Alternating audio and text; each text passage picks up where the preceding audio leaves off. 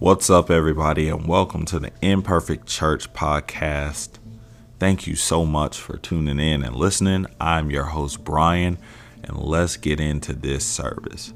So, today I'm going to talk about something that I've talked about before on the podcast, but as I begin to really look at my life and, and, and be more introspective, I think that's the right word, I'm really wanting to address my anger issue because so often uh, we live with this issue. We never look into it, we never research it, and we never ask that intimate, deep question of why.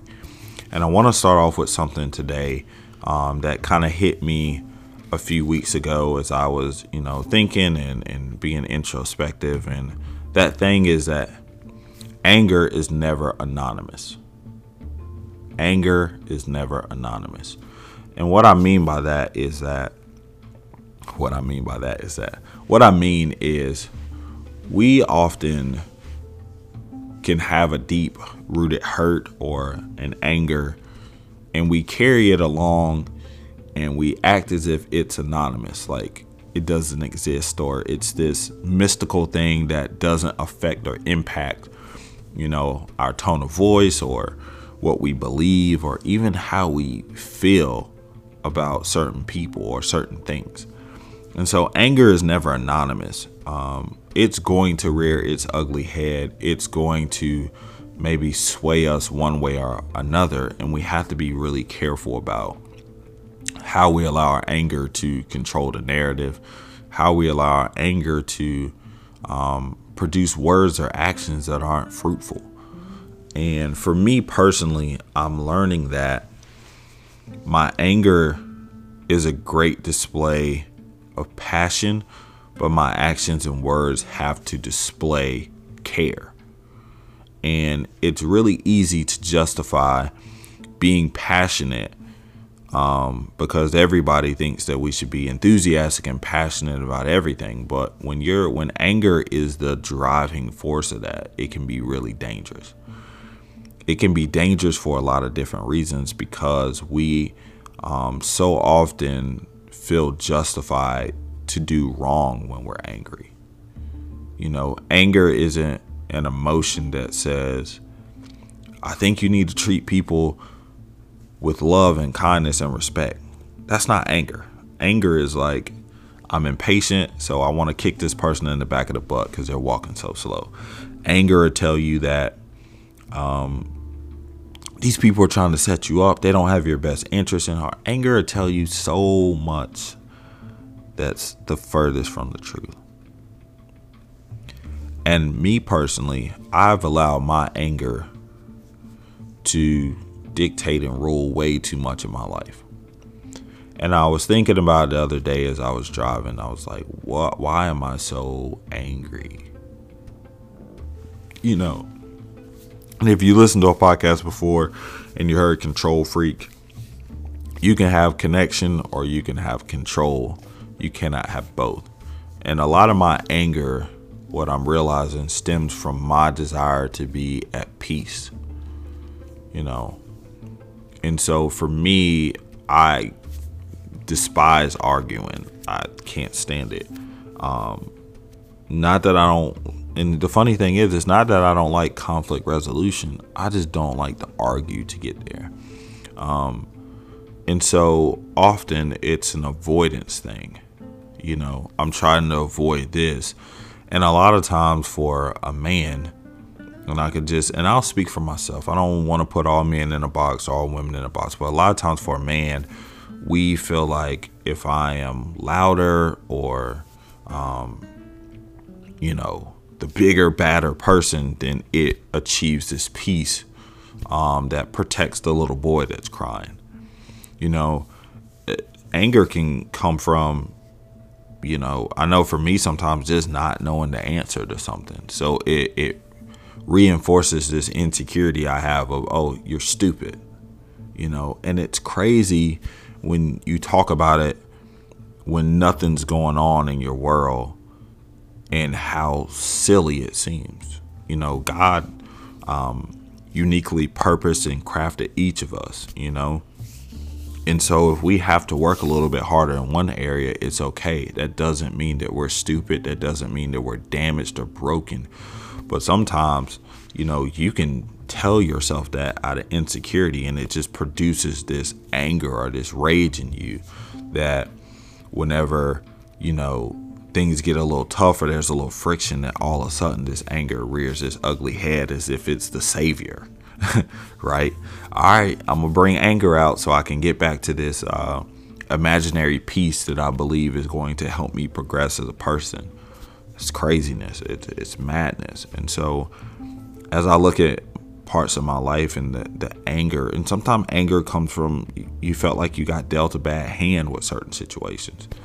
I know for me, I've walked through, you know, custody and a lot of that has made me very rigid for a long time. It made me super protective over any amount of time that i had with my daughter even to the point where it, it, it created some challenges in even in my marriage. And i had to realize that god never takes away anything that you need. God never takes away anything that you need and we sometimes, and when I say we, turn that W upside down, and me, me, I sometimes try to be in such control because I I want to maintain this uh this phantom peace, you know, this this piece of that everything's all good, everything's gonna be okay, and even as I'm talking about now, I'm like, if everything is okay all the time, then how am I supposed to grow? How am I supposed to, you know, get new ideas and, and and understand things on a different level if everything is at this calm, peaceful level? Just everything's good. It's all good. It's okay. And so even as I'm talking about it now, I'm sitting there thinking to myself, you know, my anger has a purpose but it doesn't have to be the dictator stuff. And this peace that I'm trying to maintain just means that I need to continue to challenge myself to be a better communicator. I need to challenge myself to take a second and realize that it is going to be okay because of the Savior that loves me unconditionally. And so, as I look at my life and I look at this anger that I've always had ever since I was a child. And you know, they say, "Oh, your you know your temper is hereditary," but you know, you can seek out information and grow and evolve as a person to where your anger isn't having a negative effect on all those that are around you. You know, while anger can be a positive thing as long as it produces positive fruit it can be a negative thing if it's just your defense mechanism to every single thing in life. And so, as I continue to um, evolve as a servant leader, I'm trying to really look at what am I doing after I get angry? What am I saying when I'm angry?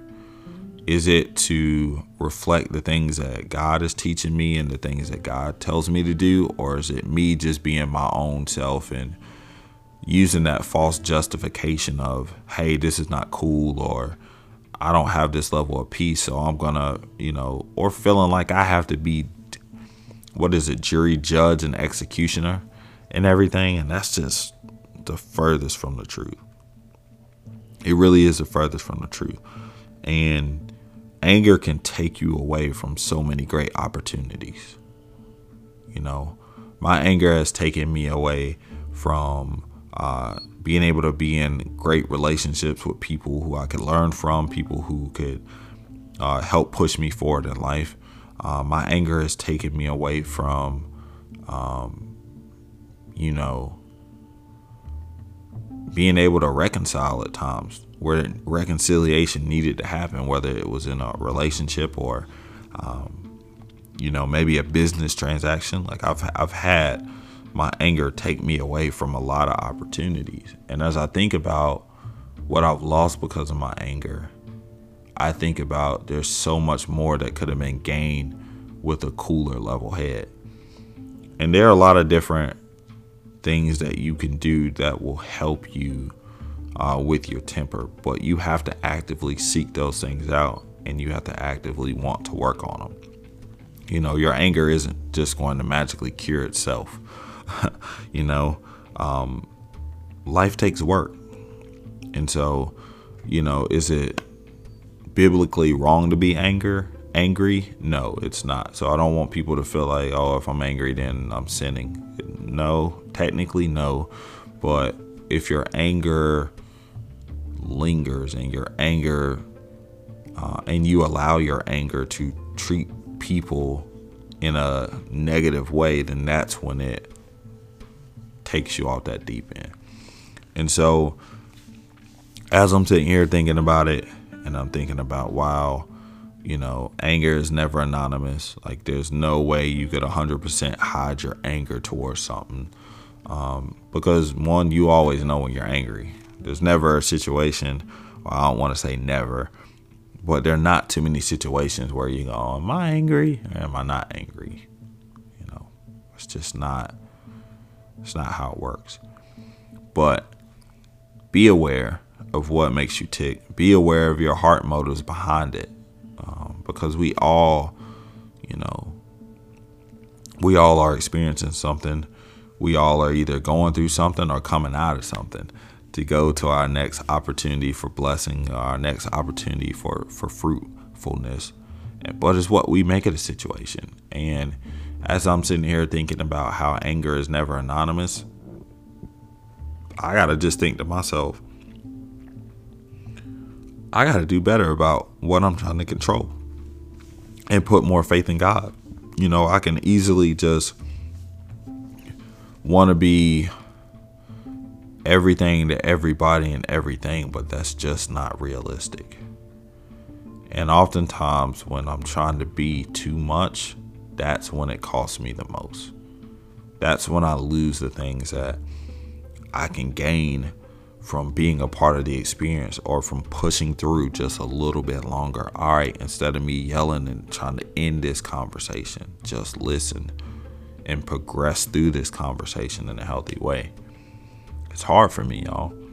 Like I told you earlier, I despise arguing. Like I'm I, I shut down. I'm done talking. This is it for me.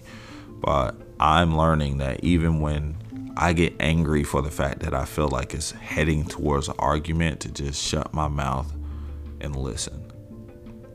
You know, I, I, laugh when they say God gave you two ears and one mouth for a reason, and that's true. Sometimes our mouth can be the most venomous, deadliest thing. I think it was in James 3 I was reading about, you know, the power of the tongue and, and how, you know, uh, how our tongue gets us in so much trouble, you know. But it comes from a lack of discipline and a lack of faith. You know, we we want to control everything. We want to be the end all be all, and it's not worth it. It's not worth the damage that it does. You know, anger can, like I said, can take you away from a lot of great things. But watch yourself. it's the easiest way I can say it. Watch yourself. But anyway, this has been our service uh, for today. I appreciate you tuning in and listening. Uh, we are the Imperfect Church podcast. Realize that anger is never anonymous. So watch what you say, watch your heart, pray about it, ask God for peace and resolve. And remember, you don't have to be judge, jury, and executioner for every single thing in your life. So give life, give love, and hey, most important, whether you do or you don't, you belong. We've been the Imperfect Church Podcast. We out.